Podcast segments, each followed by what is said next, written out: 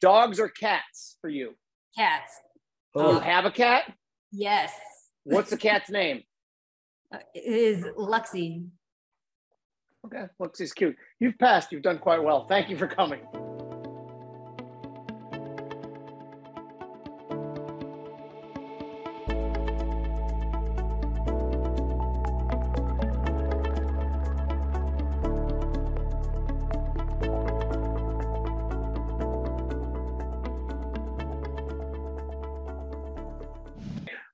Welcome back to the Future's Edge podcast. I'm Jim Iuorio. As always, we have Bob Iaccino, who's the brains behind the operation and co-host and executive producer. And today's a special show. We have Tracy Shuchart, Chief Energy and Material Strategist for Highland. Sorry, High. Te- Let's do that whole thing over again. We have Tracy Shuchart. By the way, they won't edit even that. They won't out, edit that. We It's gonna stay don't exactly care, like that. Right? Okay. Hi, Tower. I'm on my own now. I, I know. Yeah, I, I know. It's right in front of me, and I knew it anyway. We have Tracy Shuchart, Chief Energy and Material Strategist for Hightower Resource Advisors. Thank you for coming, Tracy.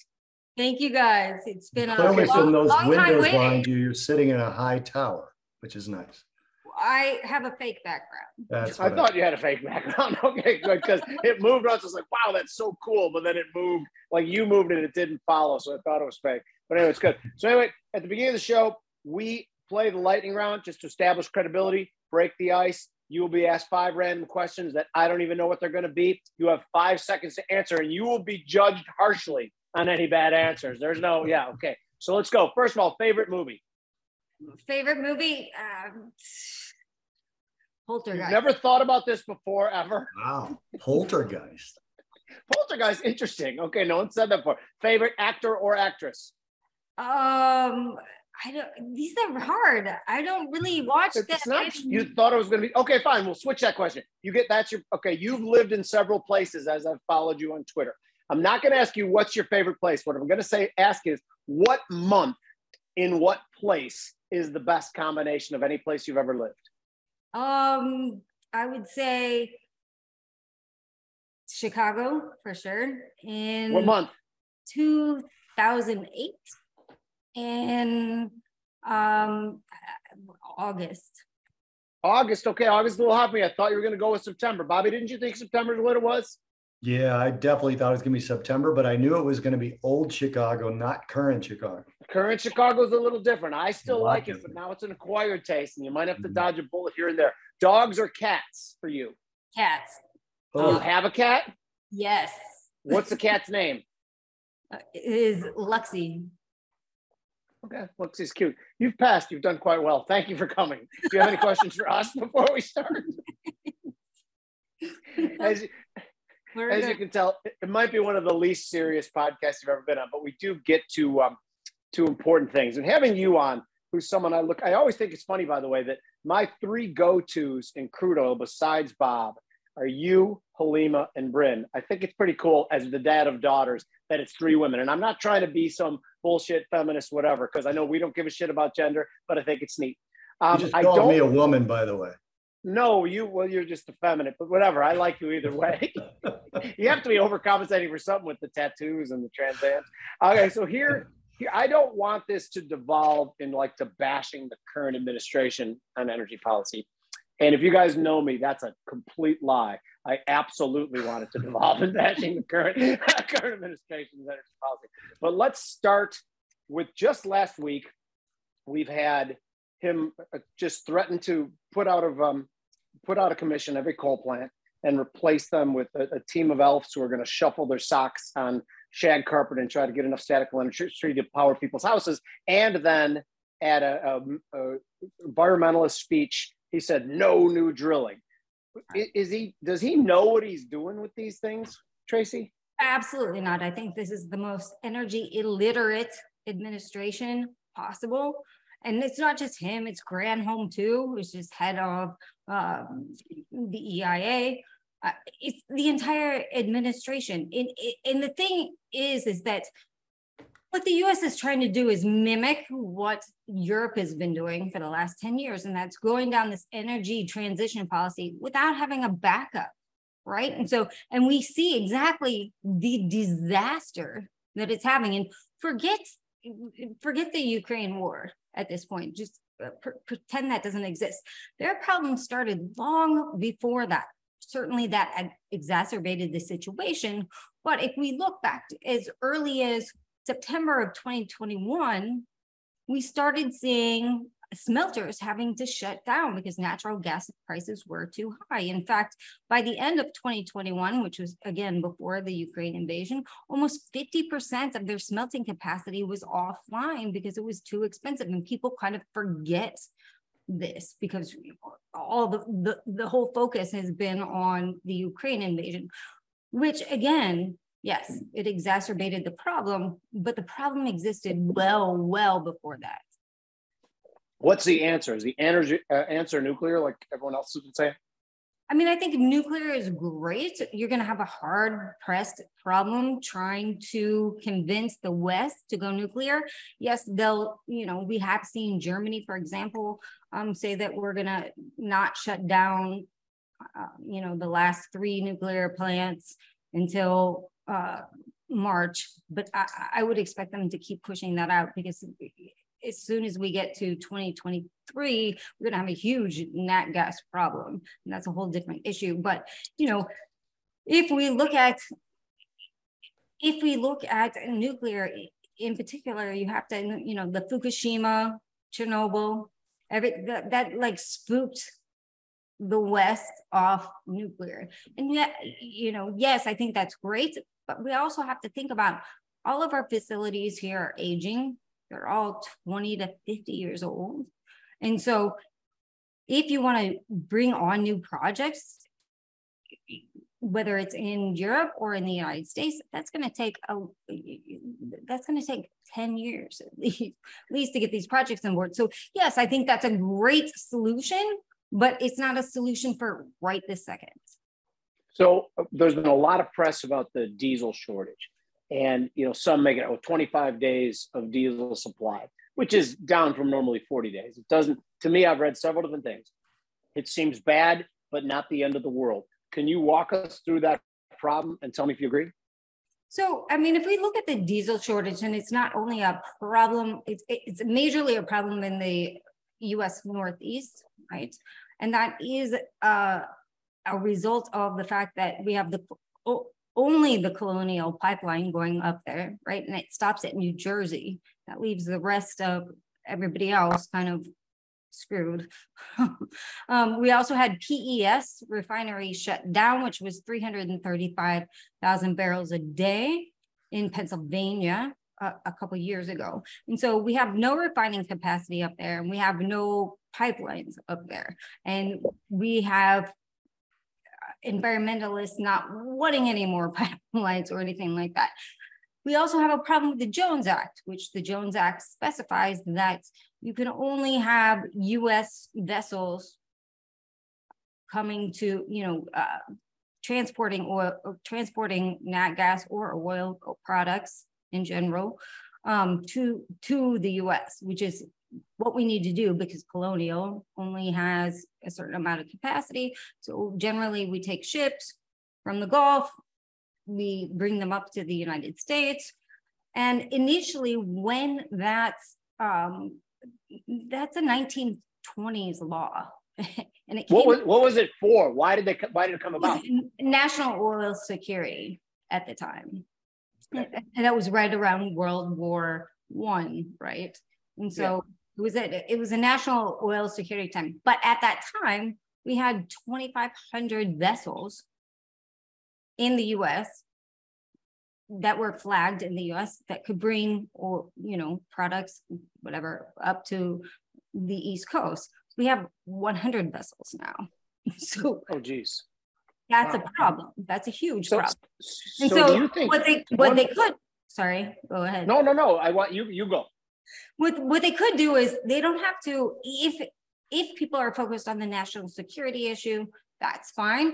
But what they could do is just have a waiver right for a certain amount of months until um, we get this situation under control. But so one one more question from me and then i'll move it over to bob. When you think like you say a waiver and again jones act is point to point us point to us point. It, it has to be us flagship. Is that correct Correct. Okay. So, and you said they could have a waiver. It seems like it's so simple. It seems like everybody would would vote for that. It almost, to me, we always argue in the show about incompetence versus nefarious. It almost, or just not giving a shit. Which one is it? Well, I mean, I think it's I think it's a combination of both because it's a very simple solution. Yeah, it's not a long-term solution, but it is an immediate solution. And so um, immediate's not so bad. The problem is this administration is still not talking about this. And it's not like they haven't done this in the past. They did this for Puerto Rico after the hurricane. They did this, you know, it's not like they haven't issued waivers in the past before they have. And so the fact that this administration is still not talking about this or still not bringing this up, that's a problem. Bobby? Tracy, the Strategic Petroleum Reserve so, My favorite subject. I forgot I could almost that. just stop right there. I literally Let's don't even have to. The Strategic Petroleum Reserve. Jimmy always Jimmy always complains that my questions are more like lectures that end with a fake question. I'll so take two naps during his question. And I'm just going to ask your your opinion of these sales based on the fact that the the SPR is created for uh, emergencies when there are critical undersupply of crude oil, whether deliberate or because of natural disaster. And some people argue that that basically is a, uh, it's always been it's in the, the uh, actual documentation of the of the SPR Act that it is basically to keep prices lower, and that's what this administration is doing by releasing oil from the SPR. I don't agree with that, but what's your take on? Well, uh, I think I've been pretty vocal about this. Yeah, you have. Be again. but again, it's for uh, it's for emergency purposes, and you know we're you know we've drained it from over 750 million barrels to I think the last count was 392 million barrels. You know that's that's almost half, right? It's it's been the, it's the lowest since 1984. And so the purpose of this is if say we have a, a, hurricane like Katrina, when we had when Katrina happened, we had to dig out of the SPR to go help supply that area. And so with everything geopolitically that is going on right now and with all the conflicts that are going on right now with the tenuous relationship with say um, saudi arabia right now i mean we need to be careful with our strategic oil reserves. And it's not only that, it's just that the US produces mostly light sweet crude oil, right? And that's really, you can only produce gasoline from that barrel. That's what comes out of it. So we need heavier crude in order to produce the distillates that we need, like diesel, jet fuel, kerosene, etc. right? And we've been draining the SPR of mostly heavy crude oil, the kind we don't produce. And this is where it becomes a significant problem that people see a lot of people don't know that. That's brilliant. Right. And so this is where it becomes a significant problem because you know we mostly get our heavier crude oil from Canada, um, which we, we all know the problems there. Keystone was canceled, et cetera, et cetera. We get some from Mexico, um, but their production is not looking that great. Um, we used to get some from uh, Russia, but it was like it was like thick, sludgy, thick, sludgy oil. But at least it was something that we could mix. Now, you know, we have a Russian oil embargo. That's fine. So that's six hundred thousand barrels per day that that's off the market right now. And so we have a serious problem with heavier crude oil and trying to get that. And, and that's what we're draining from the SPR. And so this this is a problem that people okay. don't realize. So so tell me this. Do you like when you we're talking now, let's break it into the price of crude, crude market. So it sounds to me like you're saying hundred dollar crude, right? What time frame? What what are you thinking? I think eventually, I, I, think we could see that again. Of course, we did see that earlier in the year with a, a war premium, you know, in February when there was an invasion. We did see that that did come off some. Um, but I think as soon as, you know, and we are already starting to see these SPR releases dwindle, right?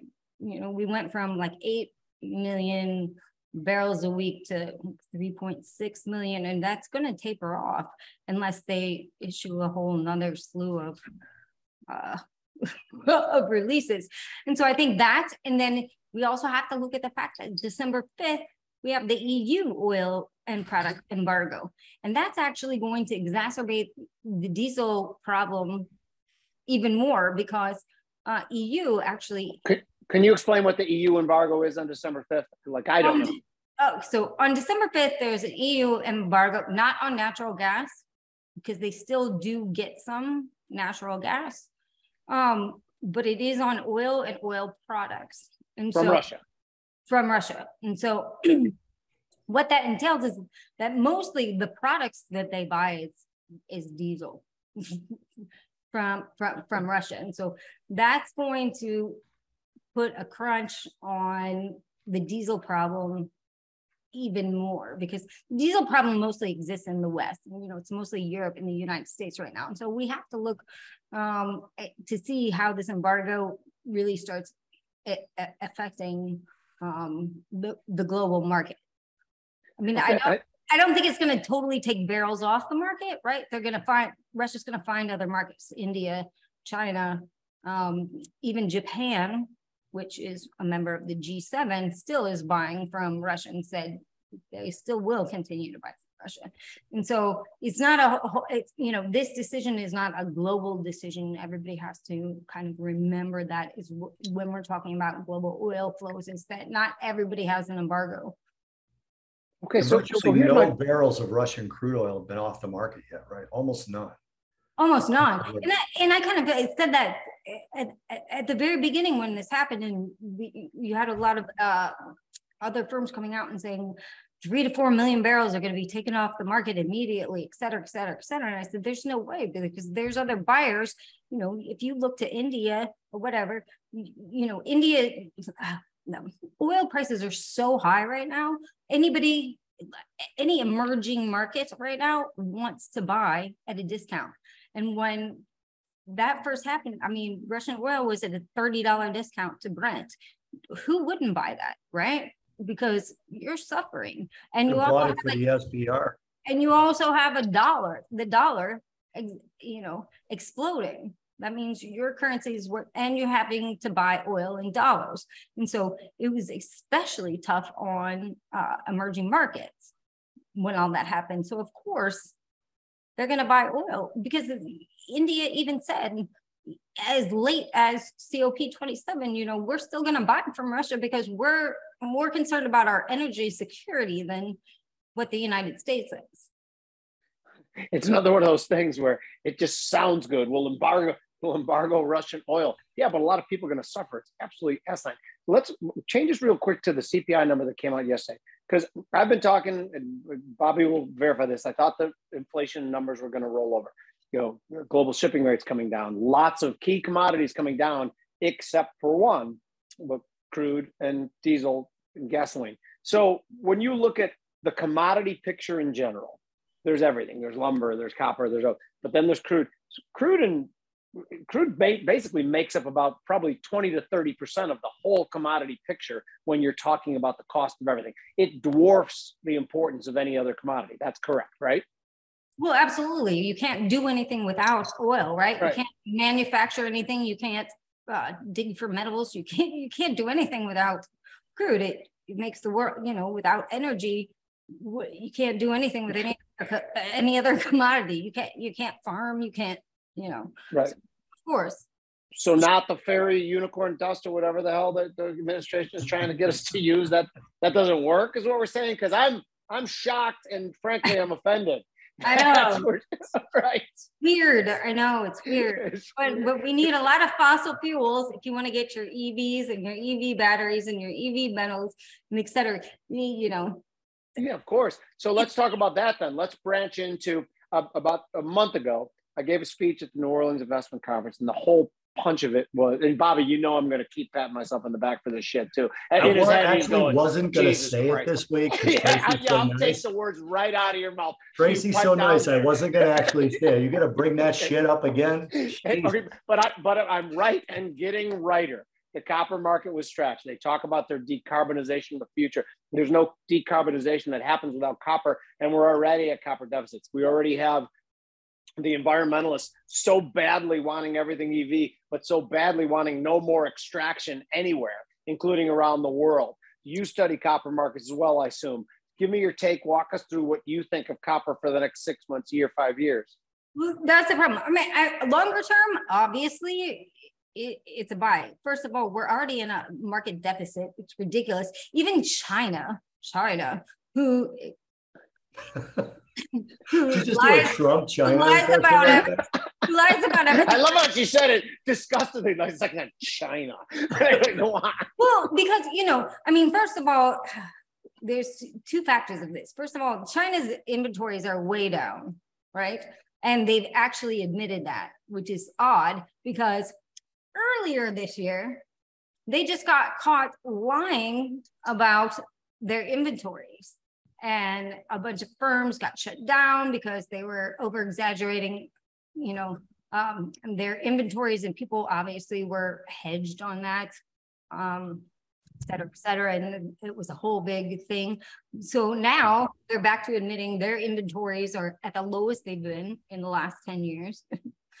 um, and they're looking to, you know, they want to invest more in in uh, those metals, likely going to Africa, I'm sure, because yeah, that's what they do.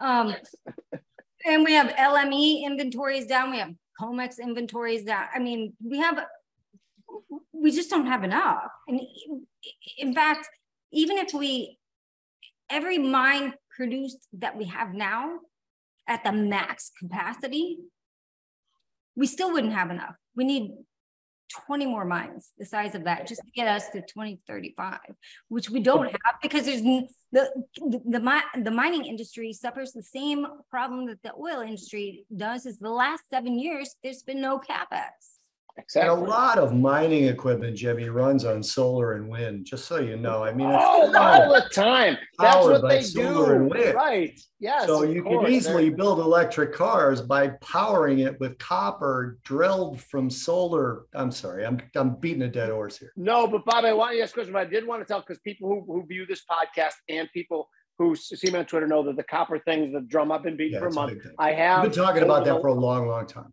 Yeah, and uh, over the last couple weeks, I have been systematically increasing my position in copper. I again, I don't even think of this as a trade necessarily, and I haven't done it in futures yet. I, I think of this as more like this is something I want to have, you know, five percent of my dough in for the next five to ten years, maybe even more than that. But Bobby, what you got a question? I do. I wonder if Tracy could explain something to people, which I don't think is. Uh, hang on. Cheers. Which I don't think is uh, clear to a lot of people is why the winter matters so much for diesel. Because uh, the whole distillates thing distillates right now are 17% according to the last EIA report 17% below the five-year average. And i think people understand that di- distillates are made heating oil and diesel are made at the same time for the most part. Um, so if there's a bigger demand for heating oil there's a bigger demand for diesel. Plus i worked at tracy i worked at a boutique oil firm in chicago for about four years doing uh, geopolitical strategy and hedging strategies for them in the energy markets. And one of the things I learned there, which I always love to bring up because it's something that Jimmy doesn't know, and I think that's amazing. That makes me really happy when I'm smarter than Jim. is the speed crude oil goes through a pipeline, even though we don't have pipe, you can't increase the speed even if we had more pipe. So right. I remember we had a we had a, a barge of crude oil up near Canada, and we were trying to get rail cars, and there were no rail cars available. And I said to the CEO at the time, because I didn't know, I said, can we just like commission a rail car? He goes, it's like 18 months and millions of dollars to build them. You just can't because of the EPA regulations. Right. So I think people don't, you know, you mentioned that crude oils and everything. I don't think people realize how important diesel specifically is and the mix with heating oil. Oh, absolutely. It runs the economy. How do you get how do you get freight to move? Right? How do you get um your shit from Amazon every day. What, well, you just swore on our podcast. How dare Oh my God. Sorry. I said I might do that. It was an accident. Yeah, we will not fucking bleep that out, just so you know. God damn it, Tracy. But anyway. But I mean, really, diesel is the heartbeat of the economy. How do you get anything? It's basically moved by trucking or freight or container ships, whatever that basically use, uh, obviously vessels use, um, you know, marine oil, but but it's it's it's a derivative of it's a it's a distillate. It's a distillate, right? Right. I mean, you're So looking at that's distillates on the how you get everything, right? How are you going to get your Mm-hmm. stuff from China moved to the US on a vessel that's using, you know, marine fuel oil, right? Or how are you going to get that off the dock and to you, off the dock in LA and to you in New York? A, a truck. I have an, I have an environmentalist, I have an environmentalist friend and I don't use environmentalist as a dirty word. Jimmy's one, his daughter's one, but I I don't use that as a dirty word. But I have an environmentalist friend who I told him, I said, you realize crude oil specifically from areas of north and northwest and, and other places are being moved in trucks because the Keystone was killed. They're being moved in trucks that burn diesel down to refineries. So it's like they're they're burning the fuel, they're driving the derivative or the the origin of that fuel down to make because we don't have a pipeline. I know. It just, Which is I've- I- actually more dangerous if you think about it. Rail and trucking is actually a more dangerous way to move that kind of fuel, right? clearly. How many train accidents do you see? How many Uh, pipelines A lot. head-on collisions? Anyway, It's, it's amazing. And, and Tracy, to his point, my daughter's studying, she's getting her uh, master's in environmental uh, engineering at Stanford right now. She worked in the business. She was an Illinois engineer. And um, I, I argue with her all the time because I believe that if you look at the environment, the most damage ever done to the environment was clearly industrialists, number one. Following second to me is environmentalists who've done some bullshit things in the name of good over the years. And this is one of the things, like you just said, like, okay, they stopped the pipeline and they never for one second think about what the ramifications of those things are, unintended consequences. We all do that. But let's talk about the CPI number from yesterday. And this is going to be a question for both you guys. I thought it was a big deal. I thought we were going to see inflation rolling over. The only wild card I thought was energy, and I think it still exists. And I think the stock market, I think the whole bear thing is over. Technically, that makes sense to me too, with a new weekly high, and I assume we're settling there. Uh, we're taping this, by the way. and This is actually 3:05 on Friday when I'm saying this right now. Do you think the episode of inflation is over? Um, do you think the supply chain is healing slowly and gently? Tracy, you first. Oh, man.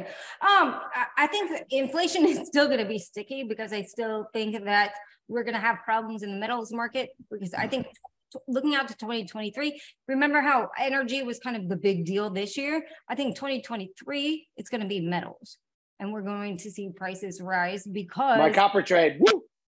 because because you know the west is sticking with these plans you know these uh environmental plans. We're not getting away from evs or whatever. They don't really care what happens. Every government is kind of pushing forward this. We don't have enough metal. So i think 2023 is going to be like those base and industrial metal kind of uh, kind of trade just like this year uh, ener- energy was. So i think inflation is going to be sticky. What i really would look at and what i'm looking at closely is us dollar right? Because we've seen that pull back a lot. We saw that thursday we had a puke from like 110 to 1 107 i think a lot of people got stopped out when that broke kind of the support area i think people got scared and i think that you know we saw a big uh, pull back again today. And I think that's because you know people exiting out of the markets. I think FTX thing might have something to do with it. I don't really know the mechanics of how the crypto markets work, but I, know that USD is involved in there somehow. So I think part part of that there's some part of liquidation there. Um, you know, and as well, you know, um, when the FTX thing happened in general, we saw the broader market, we saw a lot of deleveraging because we saw big guys like, you know, BlackRock and uh, SoftBank and um, Ontario Pension Fund and Tiger Global, and all these big guys that were exposed to the market. And, you know, when that news kind of hit earlier in the week, we saw a big dive in the markets because we saw some deleveraging and then um, I think when we had that CPI release in the market, you know, ripped 100 points. I- I think some people got caught off sides a little bit. You think? I before I pass Bobby, because I want I want you to answer too, but I want to underscore two things that Tracy just said. She casually mentioned the fact that governments around the world don't care that they're driving up energy prices. They genuinely don't give a shit. And then she mentioned the Sam Bankman Fried thing and, and BlackRock and whatever. I don't give a shit when a fool and their money part. I mean, I think there's a beauty to it. The only thing I like about rates being what I think are potentially too high is that you pull back the wallpaper and see where the holes in the wall are. You see who the morons on. And if Tom, if Tom Brady lost $655 million like is being portrayed, I, I've enjoyed watching him play football, but I, I don't give a crap. A fool and his money are soon to part. If I said anything bad, Bob, or no? No. And, and honestly, like one of the things about Jimmy Tracy. I don't know if you know this, but he's very consistent. I mean, he's always he is. He is. He's very he enjoys others' pain. He's uh, he's been. I do not. That's that. not true. I just been think clear about that. Um, no, look from a perspective of of inflation. Um, you know, one one of the members we do these daily webinars for our members uh, at Path Trading Partners that we have, and one of our members, literally for the last eight months, has been saying uh, pause is guaranteed, a pivot is guaranteed with the Fed. Right? He's just a, he's a perma-bull. And you know, I said to him the other day, I, I said it's like saying snow is guaranteed in Chicago. It's like 70 something in Chicago right now. And I'm like, the guy's like, snow is guaranteed tomorrow. Snow is guaranteed tomorrow. Keep saying it. The Fed wasn't going to raise rates, not only at 75 basis points, but at all into infinity they were obviously at some point going to pause. What I think people don't understand, Jimmy, about inflation is it's always going up. It's an index. When you look at CPI, pull up a, a maximum CPI at the Fed website, St. Louis Fed website. It's this. It is hmm. straight up the whole time. There's a dip for each recession, and then it's straight up. And there's a difference between disinflation and deflation. Disinflation is what we saw in the last set of numbers right? A reduction of the increase in prices at rate. What we don't actually want to see is deflation because that then gets, it's just like, I'm doing one of those things, Tracy, Jim says I always do. But, you know, if we have deflation, it's similar to like when we all saw big screen TVs at $12,000 each, ah, they'll come down. Then they came down to 8,000. We're like, they might come down a little more and you don't spend that's deflation. So people actually pull back during deflation and they don't spend. It's a horrible economic condition. My issue is this we had commodities, including crude oil, drop, right? In this past CPI number, you know what actually increased? Services. increased. Services. Services went from 3.8 last month to 3.9 this month. What is one of the stickiest part of inflation? Services. Services. So what happens if crude oil starts creeping up, which it's been doing? What happens if your copper trade is right earlier than you think and it starts going up? It now joins with services inflation, and we see that in those inflation numbers come right back up. My issue is does the Fed see year over year inflation at four and a half percent as a victory?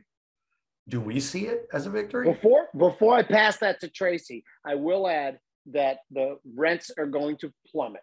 I will add that supposedly 49% of restaurants are late on rent payments right now, 35% of small businesses in general. I do think there's two sides of this equation. Tracy, take us home with that.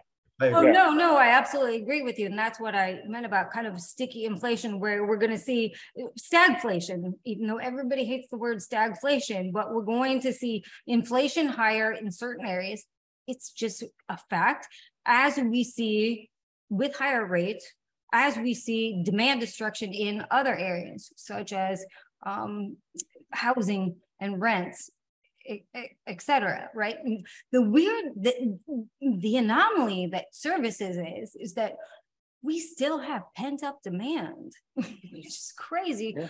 Crazy. from from you know covid lockdowns i mean there's literally i mean loo- looking out into the h1 of 2023 i mean cruise lines are booked people are still traveling airline i mean it's it's it's nuts even Yeah, though people, y- So I you people know, have money want to spend it.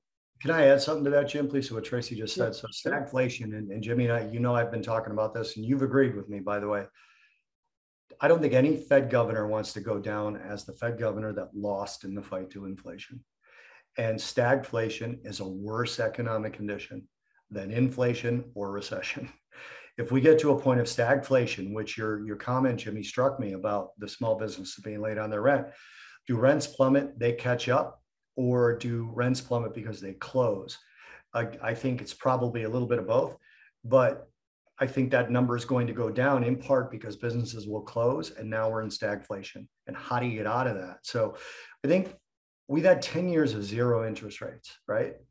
Why do people think we can't have five, six years, 6%, 5%?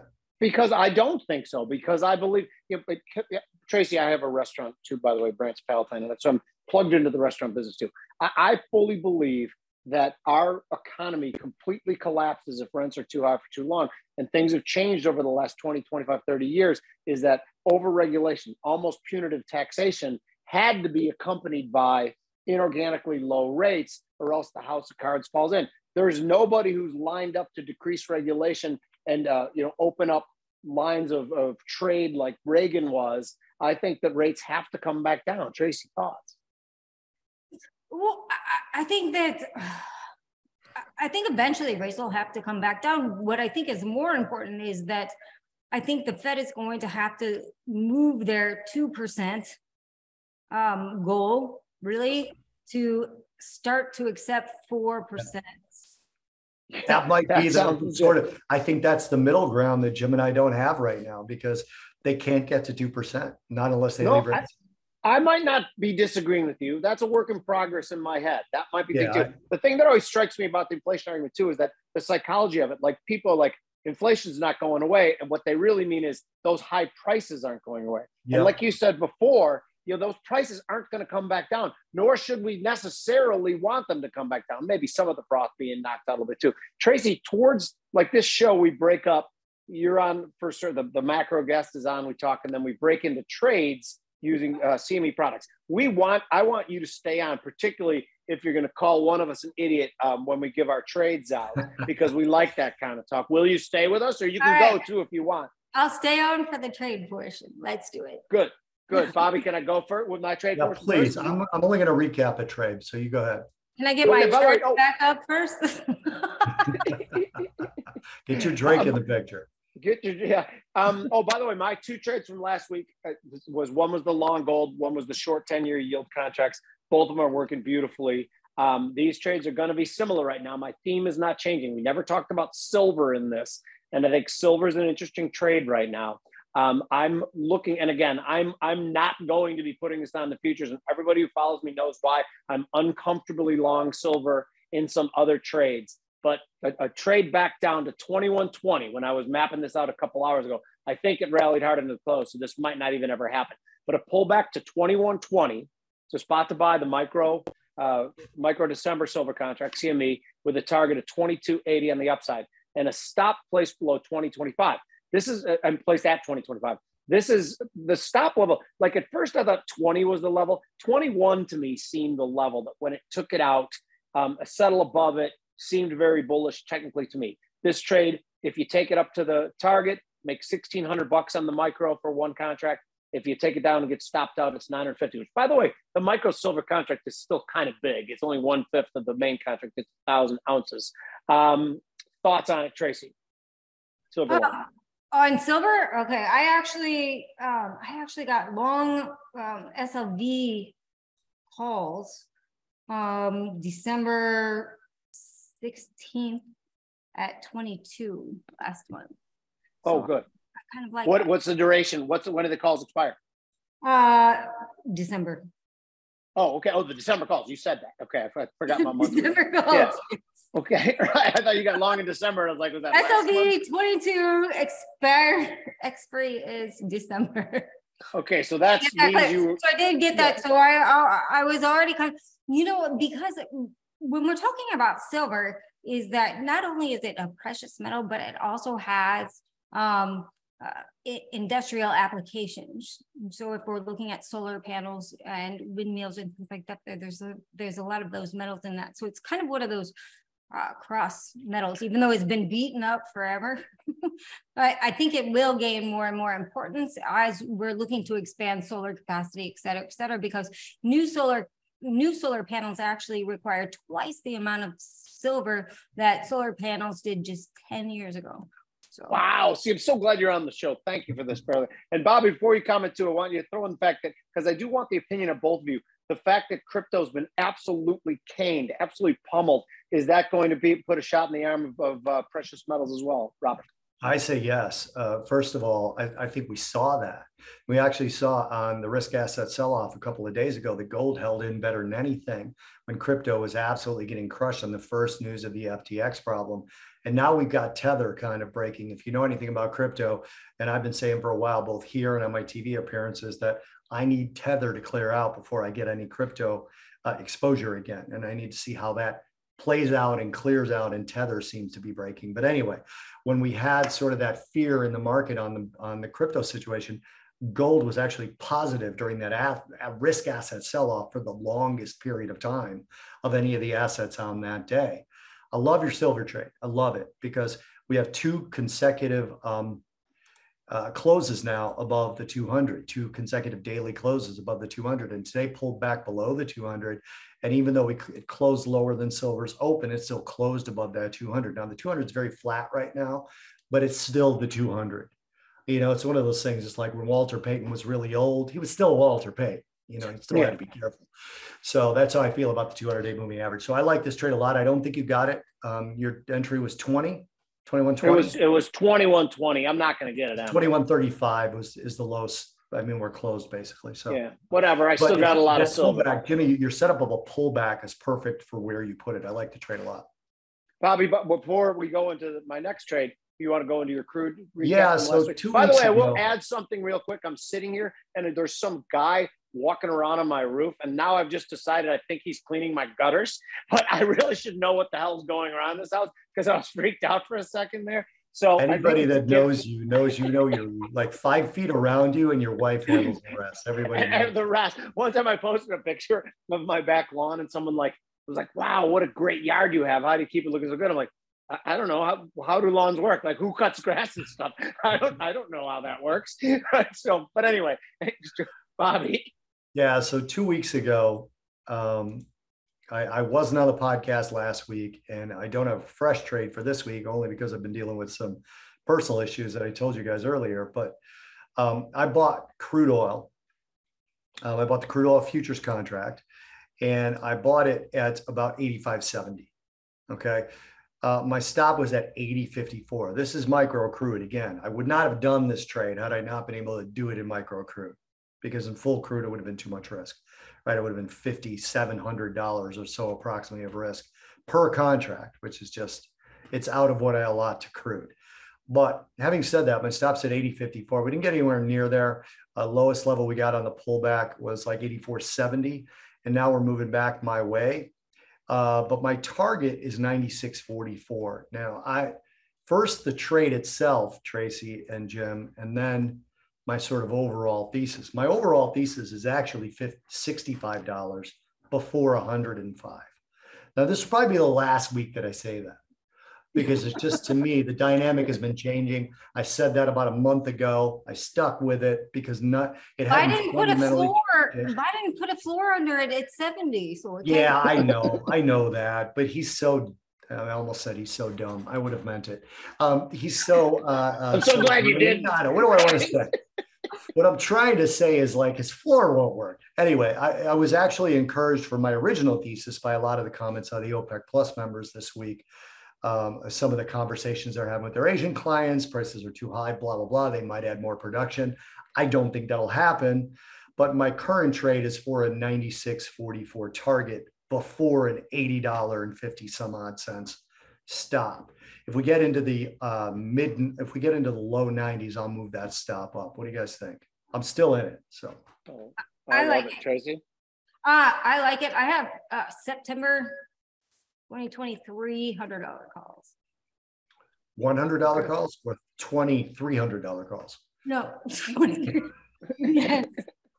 She bought 20 of the $300. They can't be that expensive. Dead we're never driving again. They can't be that expensive. oh, oh no. So uh, September, so you got like five, September four or five 2023, months.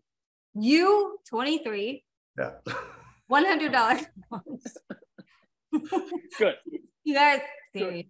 I agree with Tracy. I, well, actually, Bobby, you now too. But when you used, were saying 65, I don't know. It seemed to me that um, there was just too much lined up against it. So I I, I like the trade a lot. But again, I'm liking every trade right now that favors weaker dollar, a Fed that might be backing off a little bit. That's going to be my next trade as well. But I'm not going to get to see it. And by the way, for those of you guys who watch the show, a lot of times I play upside in uh, the stock market with those imbalanced call flies, like a 70 tick wide call versus a 40 tick wide call. And I love those trades, and I think I'm smarter than everybody. And I hate the fact that they don't perform well when we just absolutely shoot higher like we have the last two days. And I'm making money, making money, then losing money, losing money. I'm like, wait, I'm no genius. This is idiotic. And then I have to rebalance it. And that's happened to me on several of these trades the last couple days. Now, that being said, I'm a bull of the stock market now. I said a, a close, a, a, weekly close above 38.25 and then a follow through on a weekly. We've gotten it this week.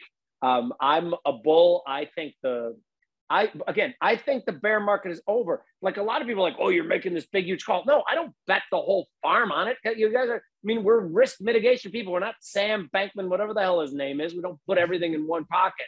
So I think the bear market is over.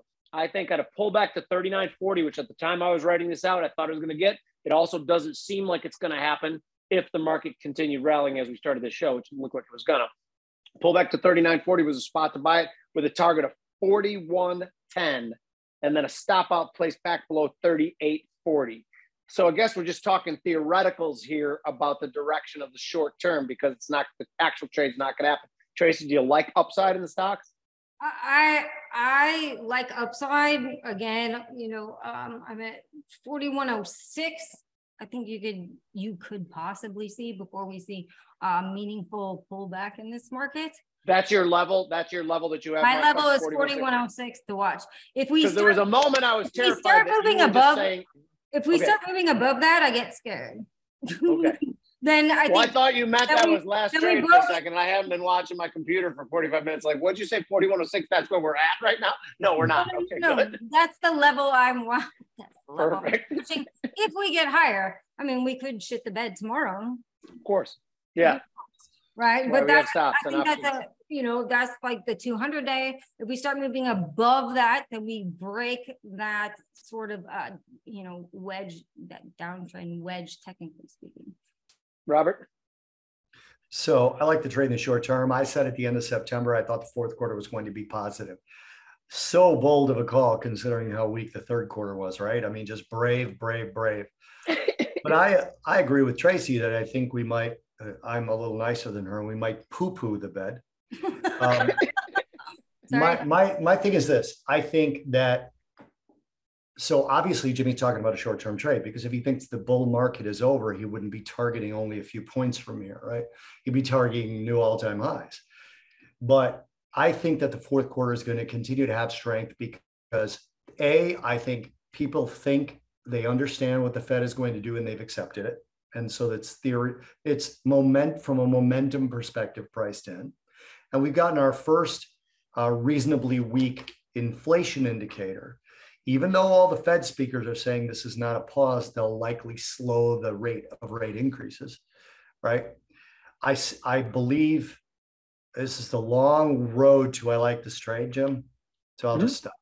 I, I, think the first quarter of next year and the second quarter of next year are going to be really, really hard for the stock market because okay. now we're we're shifting from what's the Fed going to do to rates to how the hell are we getting out of this recession?